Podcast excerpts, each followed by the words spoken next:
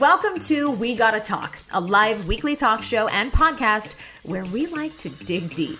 From health to relationships to alternative lifestyles and more, the one thing you will always get is a deep dive. I'm Sonni, a 15 year veteran of TV news, freelance writer, blogger, mom of three, and wife. But most of all, I'm just a die-hard oversharer.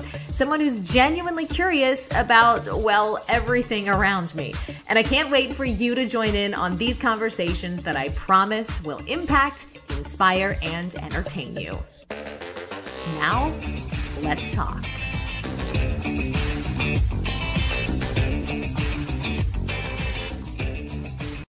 Hey, everybody, welcome to this episode of We Gotta Talk. I am Sonni, and I'm so glad you're here today. Uh, we're digging into a big, juicy topic today, which we all have our own personal experiences with social media. Ah, I hate it. I love it. I take time away from it and think it's the greatest thing. And then I come back and connect with people and also think it's the greatest thing, whether it's Instagram, Facebook, TikTok, however you choose to engage with people on social media.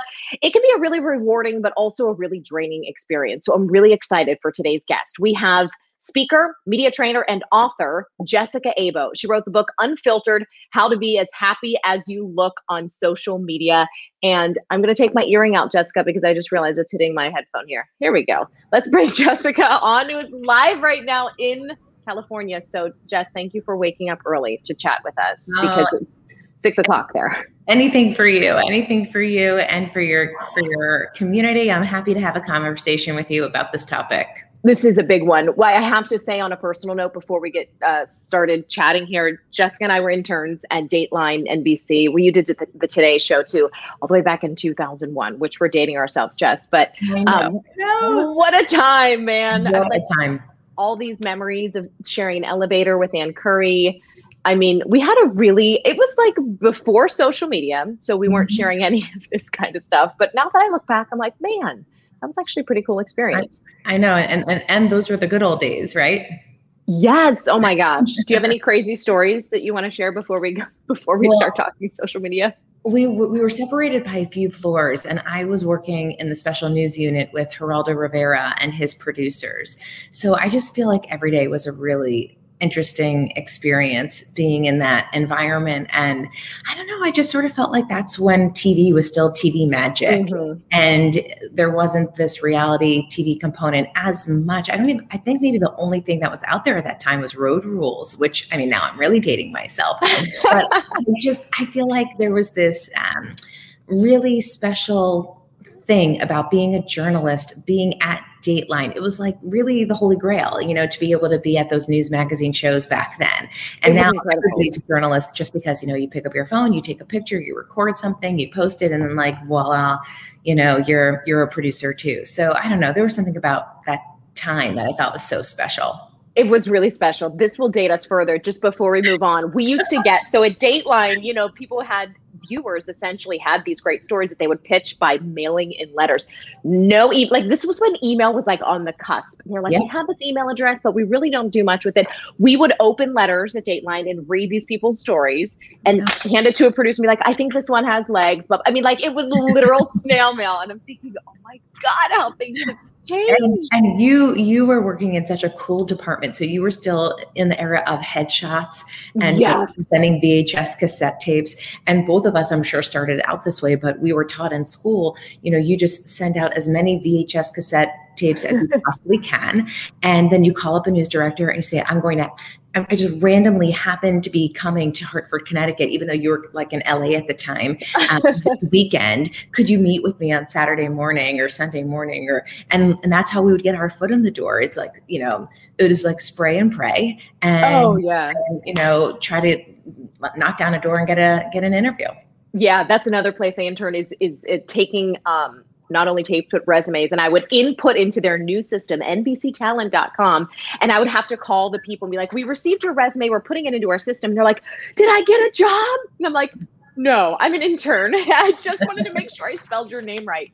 Oh my God, Jess, oh. Uh, we could talk for for days. Things have changed though, and I do think that that yeah. really plays into today's topic because people have access today, like they don't have, like we never have had before. Whether it's to big companies, to people we've lost touch with. In your book, Unfiltered: How to Be as Happy as You Look on Social Media, what was one of the biggest takeaways that after speaking with all the experts about the social impact, how it uh, you know helps businesses, that you kind of walked away with after writing this book?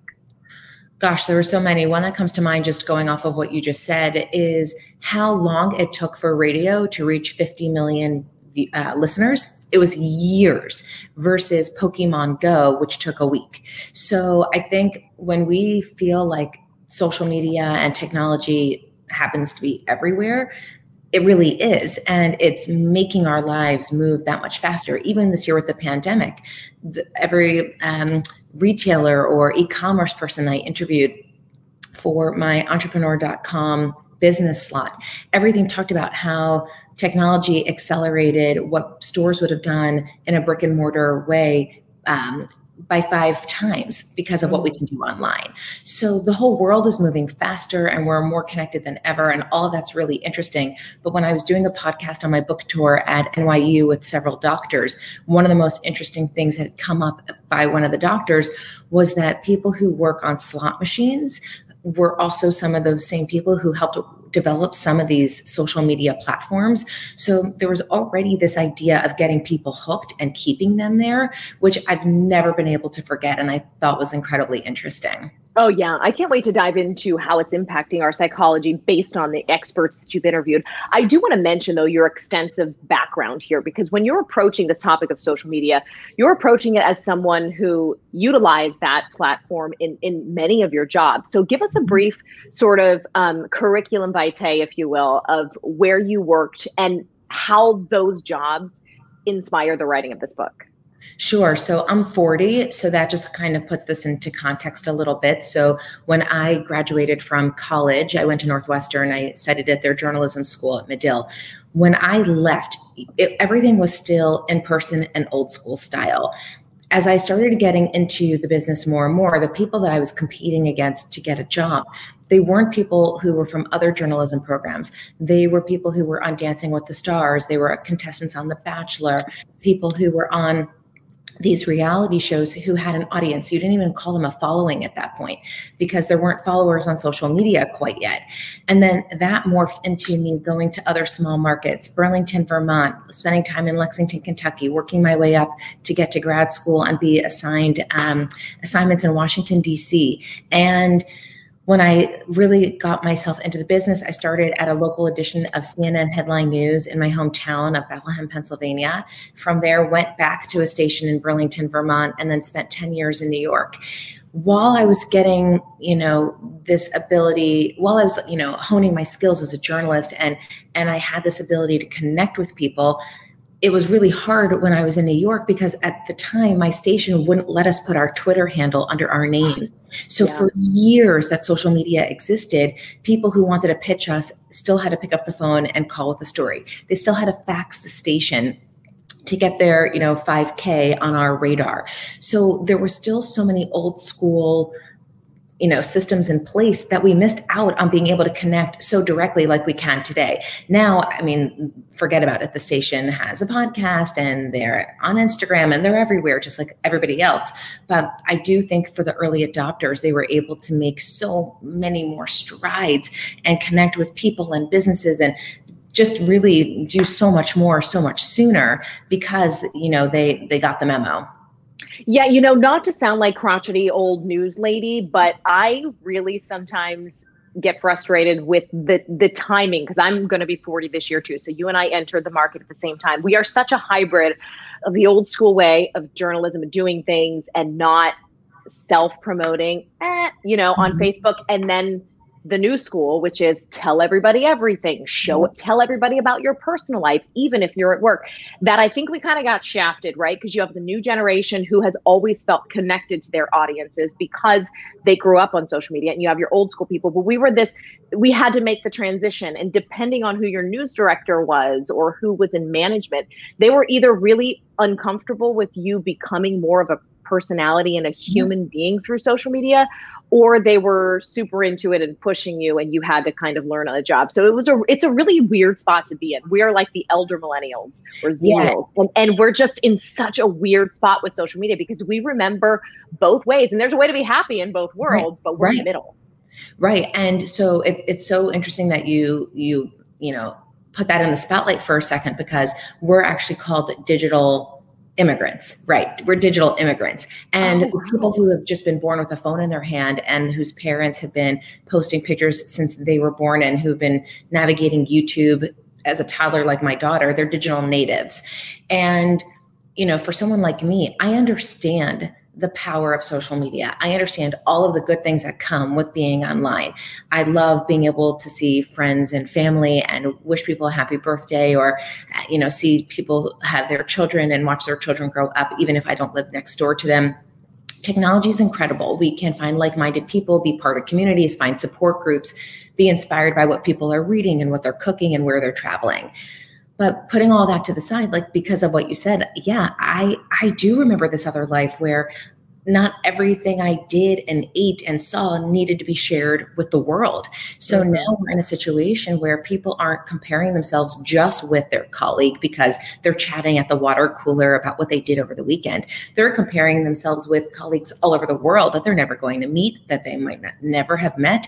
And these, you know, colleagues, so to speak, are influencers. They're people from really all walks of life that people follow they consume their content they then don't feel good about themselves and it's this spiral that people mm-hmm. can't stop until they just put down their phone or they sign off completely yeah, it's really frustrating. So, in addition to all of your work in media, Jessica, you also interview entrepreneurs for entrepreneur.com, and you have a giant and vibrant YouTube page and social media following, of course, where you put all these interviews with people who have made an impact in the in the in the business world. I'm curious to know in your extensive interviews, and you've interviewed people in all different types of businesses too, um, what the overall thought is about how they approach social media. Because there are plenty of people, including some people who submitted questions to me when I put this out on Instagram, that have a real tough time balancing how and what to share, especially if there's a business angle to their social media page. So, what have you gleaned in talking to all of those people for Entrepreneur about how they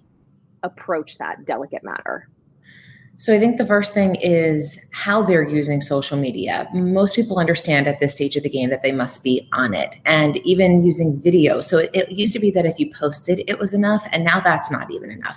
Now it's, are you creating enough video? Are you doing reels? You know, the way that these algorithms keep us coming back and keep us on our toes is a really big part of this puzzle. So the first thing is, when you're using social media, how are you using social media? So, are you talking in the same language as your consumer? Are you connecting with that person in that really powerful way? Are you someone who's trying too hard because, and that's what's making you feel really uncomfortable? Like you're not someone who wants to be talking in front of the camera for 30 seconds because you are someone who's behind the scenes at your company. You're not the front facing person, but you're now you've been tasked with running your company's social media. So what do you do? I think people are identifying, at least the people who are really successful, where do they feel comfortable? What is needed for them to have the social media account that's effective. And then where can they marry those two worlds? And then also where can they push themselves to go a little further outside the box when necessary? So i never tell people especially with my media training clients i never tell people to show up as someone that they aren't because then it, it just never works. It, it's uncomfortable for everyone in the same way when you and i would do a live shot. If we were fumbling through notes or we forgot what we were going to say that would make the viewer uncomfortable. So, first and foremost, you have to understand where you fall in this game and what works for you for now and let yourself grow and evolve over time instead of showing up on day 1 with this, you know, really fancy video with all this equipment that you don't even know how to work and at the end of the day you don't even want to be doing. So, that's number 1. Number 2, I think people really like behind the scenes, which enables everyone to see that you are not this millionaire entrepreneur who became a success overnight and you had a manicure and pedicure happening at the same time while you grew your business. Like just chilling, everything came to you and it was easy. The behind the scenes enables people to see, you know, the blood, sweat, and tears, so to speak but at the same time, some people don't know where that line is and what they should or should not share. So, my feeling to that is only you know what you feel comfortable sharing. There are people who have experienced profound grief and loss and pain and trauma. And the way that they've been able to heal and cope and survive is by sharing their story online. And that's an incredible thing, not only for them, but for the people they're inspiring, for the people they're educating, for the people who might feel how they feel and now they don't feel alone. But if you ever get yourself into a situation where you're sharing so much and then you can't take it back and you feel like maybe you were just caught in a bad moment on a bad day and you went way too far and got off topic even to what your business is all about that's where people i think have to kind of hold the reins and figure out okay what is going to be my system of what i will share and what i won't share related to my personal life related to my business? Because once it's out there it's out there. And even when you delete something given the ability to screenshot and whatever else you know it really is hard to take back what you say and it's hard to take back what you post I mean, do you have an exercise you ever run clients through as far as finding their boundaries? And again, speaking from personal experience in the news business, knowing that there were people comfortable sharing every aspect of their personal lives in addition to their professional lives, all the way down to people who only would tweet or share something on Instagram if it was in the studio, right? It runs the spectrum, I think, in every business. But what exercise do you run people through to help them gauge what they are truly comfortable sharing and what they won't wake up the next day and regret having posted? I think it just goes back to everything else about their lives and their brand. If their whole brand is about being authentic and unfiltered and exposing you know whatever it is that they expose or highlight and this is just part of what they do. There's usually more wiggle room and there's usually a better strategy around okay on that given monday. Maybe i said too much but this is how we're going to use it to our advantage. Then there are other people who they don't share at all ever. And for that one day that they might share too much and regret it that exercise is how will you feel tomorrow when this is out there and a week from now and a month from now and ha- helping them really separate being judged by others versus they just don't want that information out there. Because so often our our boundary exercise is based off of what other people will think about us. Our brains are wired to care about what other people are doing to care what they to care about what they think of us. Our reputations are incredibly important to our brains and and our bodies. So sometimes it's just a simple exercise of asking people do you not want this information out there because you are not ready and it won't serve you and it's not good for you and your life and your mental health? Or are you afraid of what other people will think? And then we have to have that conversation. Yeah, yeah, I think that's a really great litmus test. Will you wake up tomorrow or next week and regret it? I have woken up in the middle of the night and deleted Instagram posts because I have news brain and have been trained. This is a whole thing in therapy, by the way. I call myself the catastrophizer in chief. But apparently, after working in news for so long, I tend to really think about the worst case scenario. So I've mm-hmm. woken up in the middle of the night and worried about, for example, a picture I posted of my kids or something I shared and have deleted it. And I found that I use that sort of impulse, that feeling. I remember what that feeling was like. And it's the filter that I run everything through now. Will I regret? Will this be a middle of the night delete? And if it will be, mm-hmm. not worth sharing. So I love that. And and we could have that conversation forever and ever because in TV news, for the most part, I can't speak for every news director across America, but in the places that I worked, there was no place to process anything that you covered. And on a Monday, you might have been at a triple homicide, and Tuesday been at a parade, and right. you weren't allowed to breathe in between. It was just expected that you were going to turn content because you were just this vessel of information. And I think it it does do something to us and I, I, definitely had to feel that in my own you know in my own career path as well as i started to leave the newsroom and i had more distance like evaluate how I see the world. And especially when I became a mom, what I thought about people and what people are capable of definitely didn't spin toward the light of people are good. Thank God my husband is here and it reminds me people are good all the time. But you know, when you spend 20 years of your life focusing on the A block of content, which is the first part of a newscast, you know, the saying is if it bleeds, it leads. So you're only around those horrible, terrible things. And I do think when it comes to social media, when you have that brain of, oh gosh, how will this be perceived or analyzed or consumed or digested, you can really quickly go to, you know, the doom and gloom of social media and quick, you know, quickly press delete. But I think at the end of the day, like the the bucket piece of advice for this, you know, the overall arching theme is when in doubt, don't, because you'll know when you're ready for the most part. There might be a day that you're like, eh, eh, eh, post, and then all of a sudden your life changes because sometimes that's what happens with growth. You know, we have to be uncomfortable to then get to the next phase. But I do think for the most part, if you're in a when in doubt, don't situation, you, it can give you a little bit more time to figure out like how you feel and what your strategy is, and also plan for if things don't go well, how you're going to use that to your advantage. And that's where working with a social media strategist, a crisis management person, having those people be part of the conversation can help you because you're not flying solo. I love that.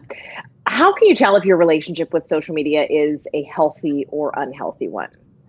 I mean, I think if your whole day is holding your phone, staring at your phone, and dictated by what other people are doing, and you're measuring your self worth, uh, you know, off of all of that information, that's a really good indicator of where things stand for you at this moment in time. But I wouldn't, I wouldn't make yourself worse um, you know, by thinking, oh, shoot, not only am I feeling all these crappy feelings based off of what I'm seeing and consuming, but now I, am mad at myself for even letting myself feel this way. It, I want you, if that's where someone falls who's listening, to take a minute and to realize this is what psychologists call the social comparison theory as animals, it's in our DNA to compare our status to the status of other animals. So, in the same way, I will, I will have to go to the gym for the rest of my life to have a six pack. I actually have to work just as hard to train my brain to remember that what I'm seeing isn't someone's whole story. You know, it's what they call psychologists uh, refer to as selective positive information. Basically, it's a curated highlight reel of what people want us to see. And if you haven't seen the documentary Fake Famous, I highly recommend it. There's a scene, I'm not spoiling the whole thing for you, but there's a scene where people are being photographed taking a look into an airplane window and just like the views are incredible. Meanwhile, when the camera pulls out, it's a toilet seat that they're looking in, and the view behind the toilet seat is something made up. So I'm not saying that you know your best friend or your high school nemesis who just announced she's pregnant isn't really pregnant and she's not really happy and all these things what i am saying is you don't know how she got there you don't know that whole story and for us to compare ourselves to people especially people we don't know and i guess especially to people we do know all that's doing is robbing us of our joy. So if you wake up in the morning and you haven't even brushed your teeth and you're already in a bad mood because you gave your power and joy away to someone else online, we, we got to talk about it. Yeah, it's uh, it's so sneaky though, Jessica, because you can be an otherwise really centered and balanced and healthy yeah. person, and you just end up on the scroll and see something that triggers you in some way. And not to overuse that word, but it's it's sneaky, and I think for me, it's been helpful to set up designated parameters for like times of the day where I can log on, check in, respond. But then I so easily fall off the wagon. But it's truly, yeah. you don't have to, you, we're not unstable mentally. Everybody, even who feels like they've got a grip on who they are in this world and has a oh. list of things to be proud of, can fall victim. And I think that's like the insidiousness of this whole thing is like everybody has fallen victim to that. I mean, we are sending people into space. We are curing diseases. We are doing amazing things as human beings. And it is crazy how, if one bad comment comes up on our feed, that can throw us into a tizzy. And you're right, it's all of us. I have yet to meet anyone that I've interviewed, whether it's a C suite person at Starbucks or a person who just started a business in their garage. I've yet to meet one person who has said, I'm on social media and I I it just makes me a better person and it makes me happy every single time I go on. Just I haven't met that person. The people who say, you know, I, I'm living a really healthy, balanced life and I'm not thrown off by anything social media related tend to not be on social media at all. But I, I, think, you know, the science of it all, the increase in our stress levels, anxiety, stress, that fear of missing out. I mean, Sonni, it's bananas, but there was a study that looked at how we use our phones and it found that half of the time we answer our phone, it's because it's ringing, it's dinging, it's buzzing. There's something going on that makes us think, I need to pick up my phone the other half of the time we're replying and responding to this phantom buzz. Our you know brains are thinking uh-oh what are we missing? Someone might have liked that last selfie we posted or someone might have commented. And as a result we pick up our device we log on to see what's going on. Even if there's nothing there we stay on and now we've wasted more time because we got right back into this bad habit. So these are all ways that i think we can say to ourselves okay i need to make social media work for me, not the other way around. Mm-hmm. Give yourself permission to laugh at yourself. And at the end of the day, realize that if you are being triggered by certain things, I think if you get to the root of your rut and acknowledge it's around engagements or pregnancy announcements or job promotions or weight loss, whatever it might be, spending time doing an audit on your own life and asking yourself, okay, what am I really doing in this area? Am I really doing everything I can? If you are doing everything you can in this department, then I think you need to just give yourself a break and find things that really just bring you joy and light you up and sort of shift your energy a bit. But if everything we're saying today goes a little bit deeper, I also want to remind people that it's okay to not be okay and it's okay to ask for help and help is out there. There's nothing wrong with talking to a therapist. I think we have to destigmatize all of the the things that are you know bubbling up around mental health every day and i think in 2021 we're doing a better job. But i still think a lot of people can't be cured by just following a really positive influencer because that's just not where they are and that's not what this is about. So you know i'm not a, a, licensed professional to talk about the mental health things in depth but in depth but i really hope to god that the people who listen to our conversation are inspired to talk with the people around them who might be able to help them when social media is triggering things for them in a really unhealthy unsafe way yeah, I heard this this very practical tip once on a podcast and it just made so much sense and I have partially implemented it but not quite.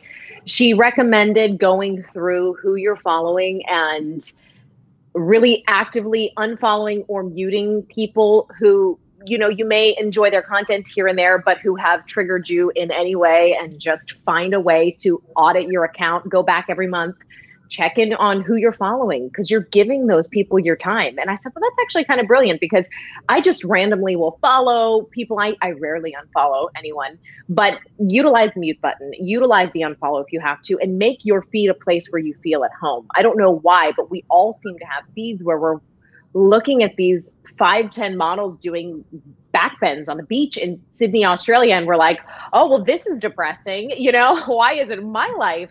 A literal mm-hmm. walk on the beach. But hearing someone sort of give me permission to say, actually, it's really simple, just go through and unfollow.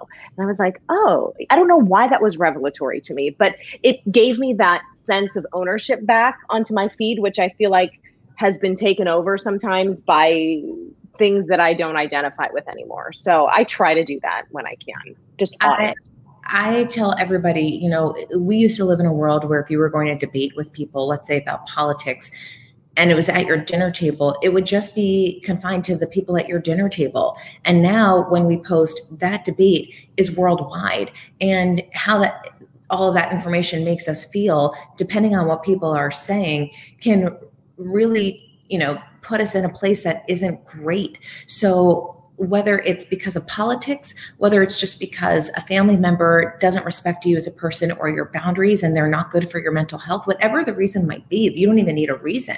If it just doesn't feel good, the the content or the comments, whatever it might be, a hundred percent you have permission. And let Sonni and I be the people, you know, to be your cheerleaders in your corner, being the ones to give you that permission today. If you if you're looking for someone to give it to you, unfollow use those guidelines on all these apps that help you restrict the people who are in your network. You might just snooze them or hide them until you feel like you can absorb their content in a better way that works for you because at the end of the day this is all about you no one's here forever so if you weren't going to pay money to go to see someone's you know quote unquote ted talk i love when people you know share their their ideas and at the bottom say thank you for coming to my ted talk yeah. but in real life if you weren't going to pay to see someone talk and and share you know in a one woman one man one person show um, why would you pay them with your time during the day?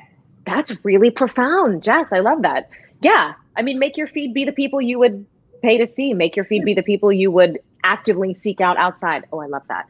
Um, it, in your research for this book, or even in your day to day life, is there anyone whose account you've come across? It could be a politician, a celebrity, even a person you just personally know who does social media right. And if so, who? So I just interviewed the two moms excuse me, behind an account called Big Little Feelings. Given that I have a three year old, I don't know how I stumbled on this account, but I did during the pandemic. I love the way they produce their content because they're really just true to who they are, but they're also giving practical advice. So they know who their consumer is and they know how they're targeting their consumer every single time they go online. And there's no there's no confusion as to what I'm going to get when I go to their feed. You recommended that in your book, actually, and I immediately went over and followed them because I'm going to see if I can actually big little feelings. I'm going to see if I can have producer Rachel bring this up. There it is. Okay, so the interesting thing here, too, guys, is that Big Little Feelings went from uh, like zero, a brand new platform, to 1.6 million followers over the course of essentially the pandemic. And as you can see, as Rachel is scrolling, it's really practical sort of info based content. It's a lot if you're listening on the podcast obviously you can't see. It's infographics it's tips. This one is a toddler mealtime tip. I mean these are people who are showing up for their audience and delivering. And uh, jess if we could pop you back on getting your thoughts on so there's a different way. This is what i always kind of talk about with people. I'm not a social media expert but when people are ready to open an account you do there is a, a decision you make at some point in the process. Will i be an information source? Will I be a personality? Will I be a comedy account? Will I be a blah, blah, blah. Do you find that people have to stay niche, have to stay in one lane in order to succeed on social media?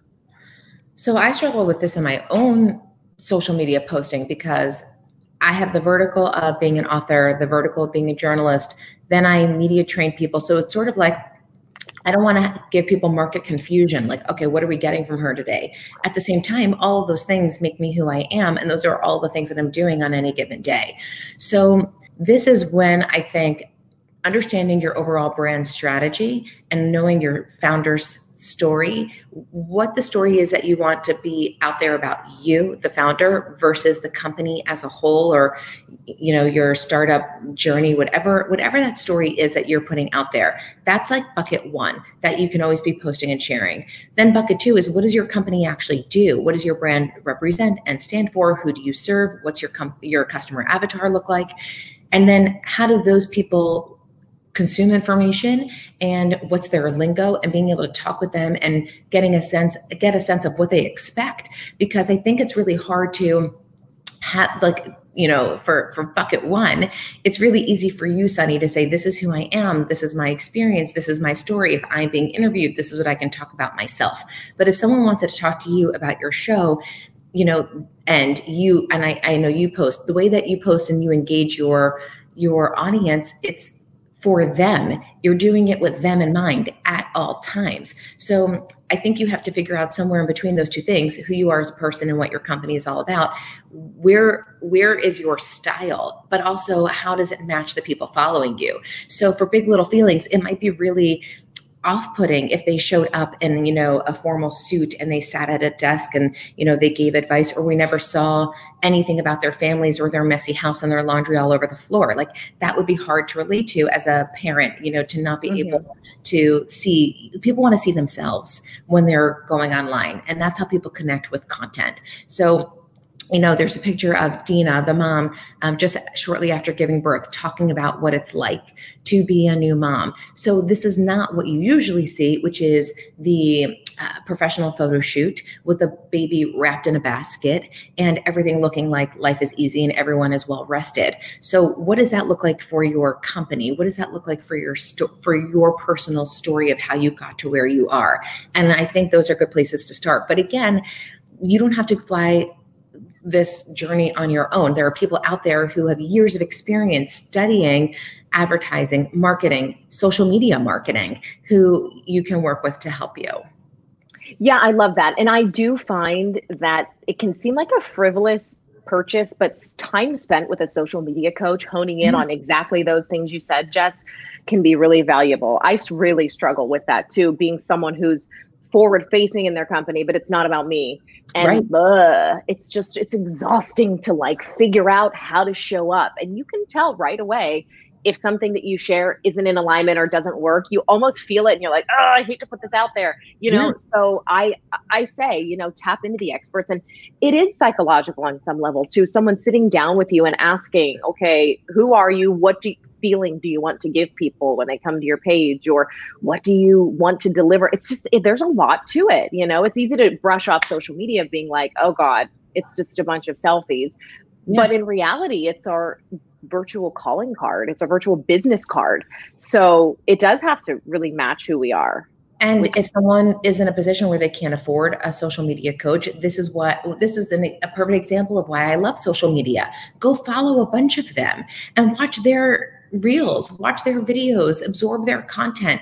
For a lot of people, digital courses is the ticket right now. So someone might offer a digital course for $97 that over the course of 4 weeks walks you through the exact exercises you need to figure out your founder story, your brand story and how to share all that story online. So resources are out there. You just have to use social media in a way that's going to help you and take your business to the next level. But those tips and resources are available and they're available for free. I love that. One very specific takeaway you gave in the book as well, and I wanted to just touch on briefly was, and it, it plays into this whole discovering our brand theme. You were helping someone sort of hone her pitch and hone her brand, and you had her write an email to someone close to her asking, What are my five attributes that, you know, most um, obvious attributes? Kind of, can you walk us through what that exercise is and um, how that works for someone who's trying to define their brand? Sure. So I think oftentimes we are amazing at being other people's cheerleaders, advocates, support systems, and even, you know, I'm wonderful at holding up a magnifying glass and saying to someone, these are all of your skills and strengths because they're so clear and big to, to my eyes. But when it comes to doing that for ourselves, it's at sometimes nearly impossible because so many of us suffer from imposter syndrome. The why do I deserve to be here? And why would people ever listen to me? Sort of thinking. So when we go to the people who are closest in our circle, the people who love us and believe in us and see the good in us, those are some of the markers, but also some of the buzzwords that we can use in our bio, in our mission statement, in our company values because sometimes we're just too close to our own material for us to see what it is we bring to the world. But when we go to the people who are near and dear to us, they can see it with so much ease because they're with us all the time. And having them have a minute or two to tell us what makes us great or special or stand out or what we do that inspires them. First of all, it might be information you've never heard of in your life but it also might give you a really good way to see yourself in a different light because you're seeing it through other people's eyes.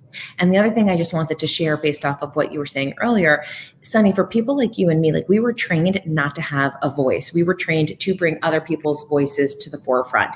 And it's also taken me too a really long time to sort of flip that script because when I would have hosting auditions for other things outside of TV news, the one piece of feedback I got every single time was, but we don't know how you feel about that topic. You didn't insert yourself enough. But Mm. I was taught to be a great journalist. You weren't allowed to do that, to be a journalist at all. You know, your your opinion and what you stood for or against didn't matter. So people might feel that way because of parents and their upbringing, because of a boss, because of a significant other. People still might be around that limiting belief of what you say and what you have to say and what you think no one cares about. So there are a lot of people who might not have come up the ranks like we did through TV news with this thinking. They might have this experience in other ways and just you know to park this whole social media conversation there just might be some you know work that that person wants to do or time they want to spend looking at themselves and the people around them and just identify have i ever felt this way? Has anyone ever kind of turned my thoughts off like a faucet? And before you just turn that faucet back on and let it all you know pour out and overflow and you know end up with a flood in your bathroom just see where that happened how that happened when that happened and then what you want to do with all that information, how you want to make sense of all of it, and then perhaps you're going to use that you know newfound knowledge about yourself in your in the way you show up to the world. Yeah, oh my gosh, you are just speaking my language. There are many people, and whether it was in our experience through our professional life or in their personal life who are taught that our opinion doesn't matter. Um, and, and in truth, there are many topics worth covering that shouldn't have opinions, but um, it is it's a hard trans it's a hard thing to get over. It's a mental block for some. So hearing you address that is really important because personality drives brand. I think the brands that i'm most attracted to whether it be a podcast or a blog um, not only are they sharing information but they are sharing their opinion. They're sharing color commentary. It's we say, you know it's like the color guy in sports. I mean that's the yeah. person people tune in for. But god it's hard to train yourself out of out of the fear of doing that, right? If that was how you were brought up in your job or world. So I like hearing you address that. Yeah. Um, as we wrap up, Jess, wanted to get your thoughts on the social media fast or social media break. Lots of people have implemented certain specific periods of time away from their social media in an effort to reconnect and just recharge. Have you ever done that? And what advice do you have for people who might think, okay, now's uh, the time I need a little break? How can we tell if we're ready for a social media break? So, I think if you're thinking about whether or not you need a social media break, you probably do. And we don't have enough time for the things that we love and the people we love on a good day. So, if you feel like you are just disconnected from the things that make you happy, then this is an excellent time to take a break. And it doesn't have to be a long break. It could just be from the time I wake up until lunch, if that's where you feel you're ready to start. So I think sometimes we think we have to make these big, big, big steps and they have to be, you know, giant leaps, but really just a small little step can you know be can be huge so the first thing is to keep in mind you do not need to make your social media apps so accessible to you all of the time if you're going to keep them on your phone don't have them on your home screen. Put them in a folder on the second or third home screen. So when you pick up your phone, you actually have to swipe to get to them because just that habit of why am I holding my phone and why am I going into my apps right now when I could be doing XYZ or I could call someone to say hello or I could go for a walk around my block for 10 minutes or whatever you want to do. Kind of catching yourself in the act a little bit can help you monitor your social media usage. And doing a detox for a little bit, I think can be great. When I moved from New York to LA, everybody in the newsroom I was working in was starting to get so many new opportunities because the newsroom had been bought out. And I was so excited to be a newlywed and to start this new life across the country. But a piece of me just sort of felt like, oh my gosh, I've been at this network for 10 years and now I'm leaving. And I'm, there a little bit of me was just like, gosh, like this timing is, you know, not not the best timing ever. So I actually had to unfollow people who were posting every single day or move that app off my phone completely for a bit and make myself, if I wanted to go onto Facebook, have to type in my name and log in because that exercise is so annoying in and of itself. It would make me stop and think, okay, I could be looking at whatever other people are doing in my old newsroom, or I could be making a coffee date with someone in LA that someone said I should meet and start building my life here. And that's what I did. And I haven't looked back and I don't miss a second of that old life. And, you know, I, I just sort of think that these breaks, these cleanses that we do, we, are so quick to do them with juices to rid ourselves of carbs. But, you know, we, we don't think we should be doing that with the people in our life and the content in our life. But the, it's just as important as it is, you know, to clean out your gut from time to time. You need to clean out your brain from time to time too. Yeah, it is truly the most peaceful feeling is just a day or even like five hours spent without yeah. social media. Even one hour. Just like make yourself say, I'm going to wake up. I'm going to start with a, like a thought of gratitude, or I'm going to wake up and start with a glass of water. I'm going to brush my teeth. I'm going to put on underwear, and then I will check my social media, opposed to like, you know, that. And then that your whole day is just, you know, got run away from you for no reason. Oh, it's the worst for like Pavlov's dogs. I just like wake up and I crawl to my bathroom and I'm just like, you know, I'm really trying though, Jess. I'm trying. And, You're doing and really, an awesome job. Uh, you know, I will check the news headlines, but I do try to put off Instagram because that's just that can wait. So, Jessica, you have been such a pleasure to talk to. Your book, I've been reading the Kindle version, so I don't have it to hold up, but has been such a great source, not only of information and tips, but it made me feel a little less um, alone in my conflicting feelings about social media. I love how you tie in your own personal stories and you're talking to different experts and their their lens on social media. So I encourage anybody who's not only looking for practical tips on, you know, how to make your own channels great, but people who are just looking to deal with the, the complexity, the psychology of what social media is. Your book really covers it all. So I love it. Again, it's called Unfiltered: How to Be as Happy as You Look on Social Media. Jessica, tell us where we can get this book. Oh, you're so sweet. Thank you for having me, Sonni, and for all your kind words and support. I, I, love that you and I have reconnected. It means really so, so, so much to me. And I've loved watching your career explode too. Um, you can get in touch with me on jessicaabo.com. My book is sold on Amazon, Barnes and Noble, wherever books are sold at independent booksellers. And I'm on Instagram too. So if you're having a hard time finding it, let me know and I can try to help you track down a copy. Yeah, it's so good. And you have an intro by Kelly Rutherford. How cool is that? Oh, that just comes from playing a news reporter on Gossip Girl a bunch of times. Ah. He and I became very good friends, but they needed a news reporter and a news anchor. So if you're a Gossip Girl fan, you might have seen me.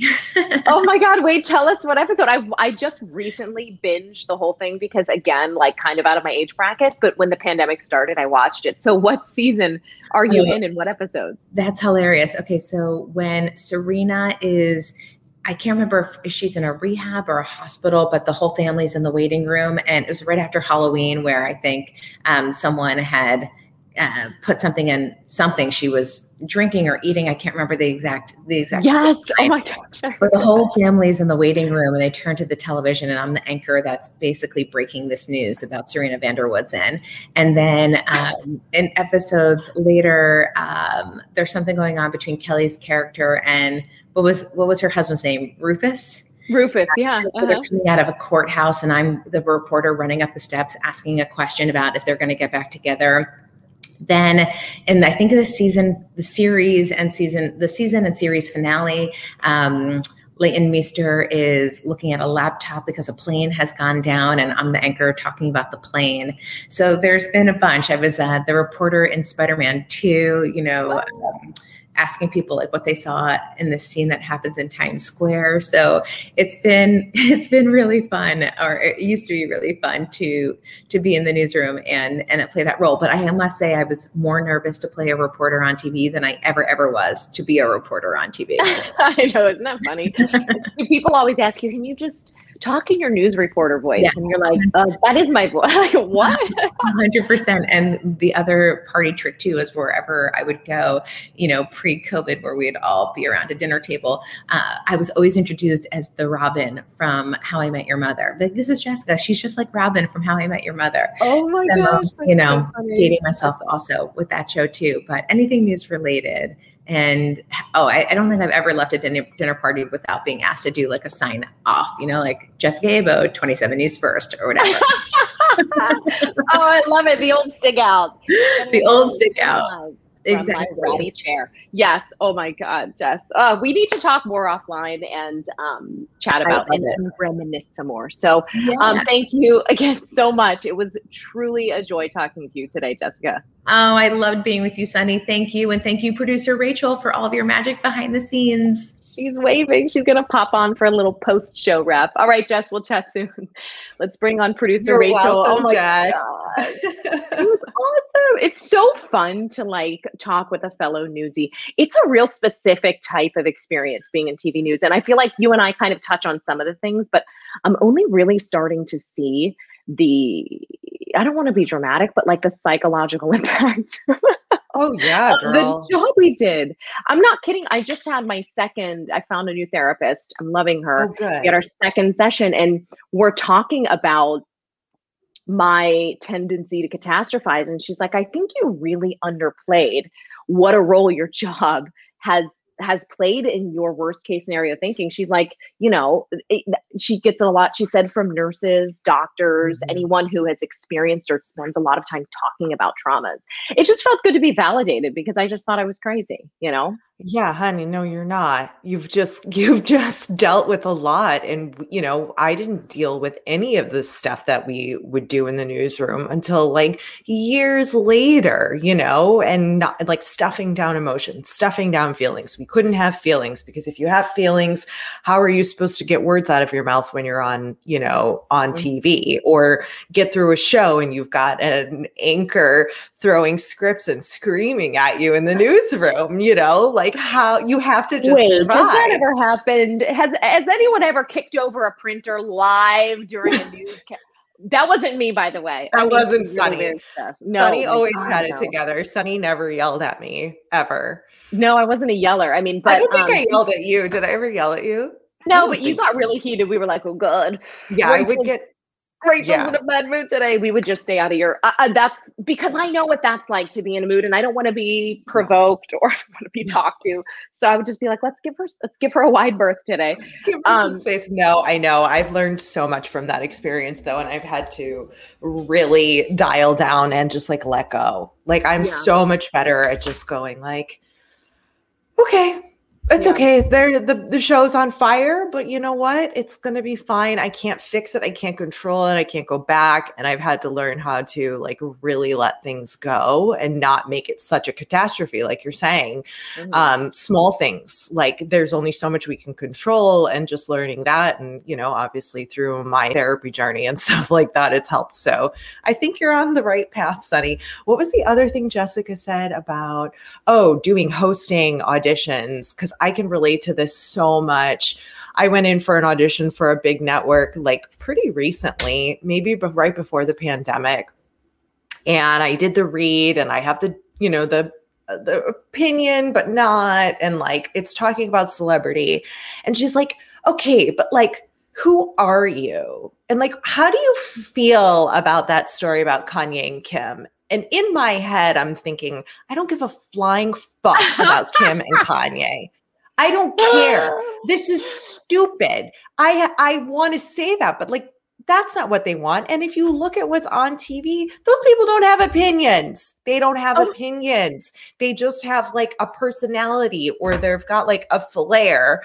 And it just makes me crazy because I'm like, I couldn't actually tell you my opinion. And if I really loved Kim and Kanye, I couldn't tell you that either because they really don't want that on TV, in my opinion. Social media, yeah. And it was just like, oh, at that point, I was like, oh, I didn't get this job so it was just like, all right, let me just phone in some kind of third take of this audition because she doesn't want me. I'm not what they're looking for. They don't want a professional host who can actually deliver content with a personality, but without a true opinion of pissing anybody off. Cause like I know how that works. I can't say I hate Kim and Kanye because their publicist is watching and they're never gonna come on the show. I was like, oh, I know the people. entertainment world. I have to sneeze real quick. Hold on.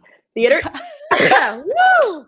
The entertainment world is unique in that way. Like they want you to show up with personality and um, show up with flair and like in news literally it's beaten it's just trained out of yes. you like if you so much as look i remember covering certain political stories and getting emails i could tell by the way you looked at your co-anchor that you're a democrat or a republican i'm like what like no. it's, just, it's, it's insane so you really are trained and that's why social media for me and for my age group is just I think it's hard. We're like Jessica said, we're sandwiched in between a generation who knows how to be opinionated, who who really thinks their opinion matters, and this old school, and it it doesn't. That's the other thing. I'm like, anything I say, it just really doesn't matter. Let's stick with the. I'm just boring, is what I'm trying to say. Like, let's stick with the facts. We're gonna get farther sharing good information than we are yeah my opinion on things but people you know people want a little flair. They want a little personality. I well, really liked her book. I hope anyone who listens checks it out because it's um it's different than a how-to manual. It has all of that stuff in there but it has just a real um sort of edge of of, of humanity too where she talks about all of the implications of social media too. So oh yeah. I think your guys' advice of like taking what did jessica say? Um if somebody's like flooding your feelings in your bathroom of emotion, you know, that's a for sure sign of someone to mute and unfollow. I love the mute button and I love the unfollow button and I exercise that and I unfo- somebody else also recommended to unfollow um, celebrities because like like true A-list celebrities, like you don't need to be following Julia Roberts, like. No. Yeah, she, like stuff what she's is, putting out, it's not her real life anyway, by the way. It's like a right. run through three PR people and 10 filters. You know, we're yeah. good. We're it's good. like there's unfollow those people. If you're curious from time to time, you know, go and search in the search bar and scroll her feed. But like those people aren't serving you in any way, you know, and yeah. So yeah, that's that. All right, I'm gonna excellent go conversation. I got, I got, my first shot yesterday. So I know. I, got, oh I saw your band band aid halfway through, and I almost messaged you like, "Why do you still have your band aid on? Did you forget to take it off? Are you bleeding? What's going on, Sonni?" I feel like know, my forgot are, to take it off. My kids are fascinated with it. They're like, oh, "Can I see the hole? Is the hole in there?" I'm like, "No." I just like using it to curry a little love from my children. They're like, "Oh, mommy, you're so brave." I'm like, "I know." Oh, this is big for me though. I put this vaccine off for a while out of sheer laziness and just, you know, a bunch of other stuff. But I have to be vaxxed for this upcoming Disney cruise that we're going on. So I'm like, you know, I'm going to just bite the bullet. You and I have a trip coming up. Yep. We should do a little podcast from the road. It's a work trip. Oh, so. oh my God, we should. We should. We should hop on and do something and show us actually in the same room together being so kooky do. You'll get to see behind the scenes when we're on on right. set, and you'll see that I'm actually very cool, calm, and collected behind the scenes mm. nowadays than I used to be. You are still cool, calm, and collected. You got it under control. Everybody needs, uh, like I always say, everybody needs a producer Rachel in their life. You're the best. All right. Um, bye. All right, guys. Bye, Rach. Thank you so much. As always, guys, thank you so much for listening, spending some time with us this morning. Please leave a rating and review. Just take time, scroll down to the bottom of your little podcast icon where the show is, and um, five star rating and review. That actually helps so much in getting this podcast some good traction. Thank you for listening. We gotta talk.com slash blog is the place where all of the article breakdowns go. So if you're looking to read more, if reading is more your thing, check out the blog as well. Thank you so much for listening and watching, and we will see you next week with more good stuff here on We Gotta Talk. Bye.